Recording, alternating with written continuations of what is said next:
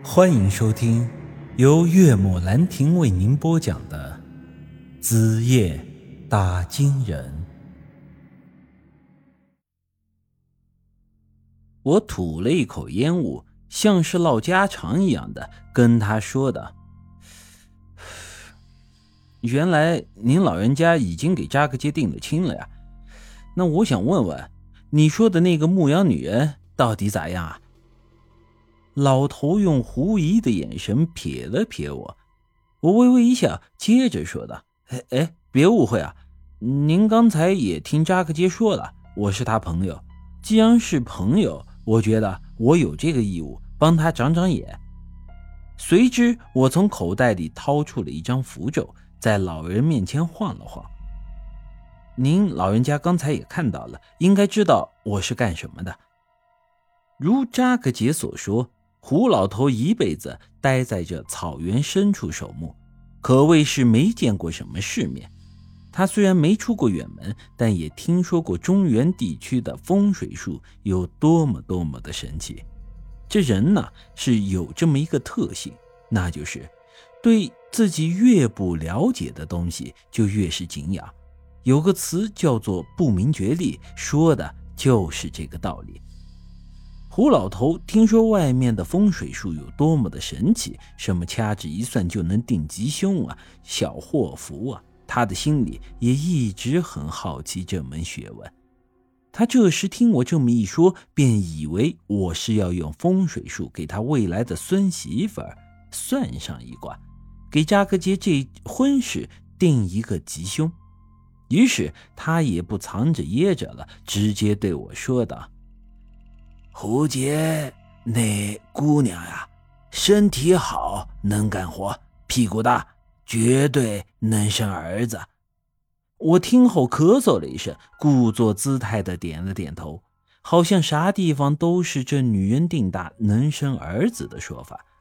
我接着问道：“那你知道她的生辰八字吗？”胡老头立马就告诉了我，顺带还把扎克街的八字也说了。我见这情形，看来扎克街这亲事啊，胡老头是早就安排好了，不然啊，他也不会把人家姑娘的八字给记得这么的清楚。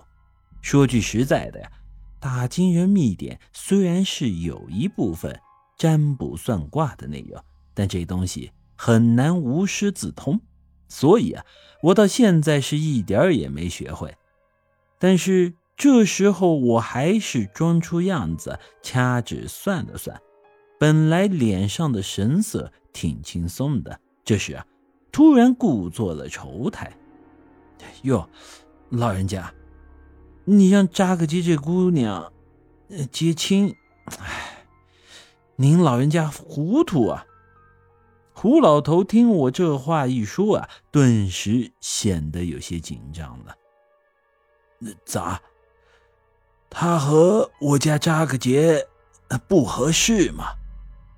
我猛地一拍手，又跺了跺脚：“嗨，不合适，这太不合适了！你看啊，他俩的八字天生犯冲，这要是整结了婚，别说是生儿子了，就是想生个闺女，那都困难。而且，那姑娘的八字天生克夫，这扎克杰做的太男人啊，之后可能还要短寿啊。”我这话是跟着街边算命先生学的，说的那可谓是绘声绘色。胡老头一听，脸上顿时露出了愁容。我接着说道：“趁现在两人还没结亲，我劝您老人家还是赶紧把这事儿给推了吧，另外再给扎克街找一个吧。”胡老头叹了口气说道：“哎，可是现在这草原北边呀，就只有那一个姑娘了呀。这草原外头的人，我又一个都认不得。”听他这么一说，我脸上忍不住一笑，这是上套了呀。胡老头这人虽说是没啥见识，但这人呢，却是非常的机灵。这有时候啊，甚至可以用狡猾二字来形容。他本来已经上套了，可是愣了一会儿之后，突然像是想明白了什么，又用刚才那种不屑的眼神瞥了瞥我。不对，你在糊弄我。幸好我平时吹牛成性了，这时候才没露怯。我冷哼一声，哼，我的老人家哎，我说我糊弄你干啥呀？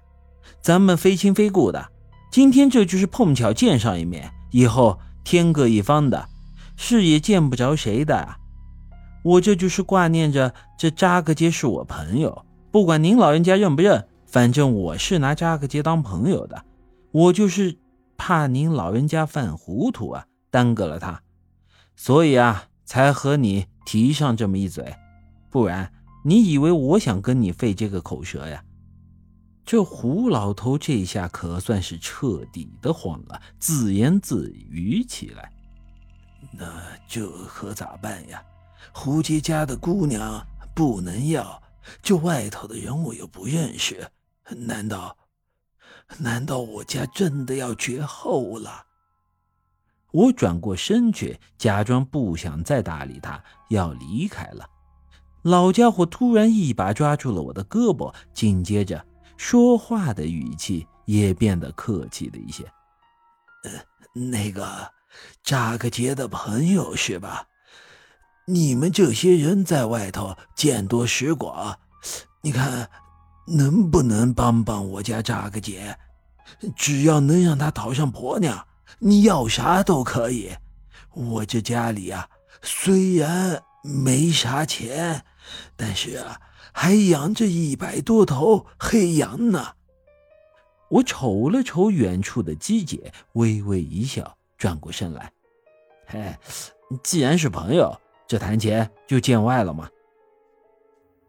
本集已经播讲完毕，欢迎您的继续收听。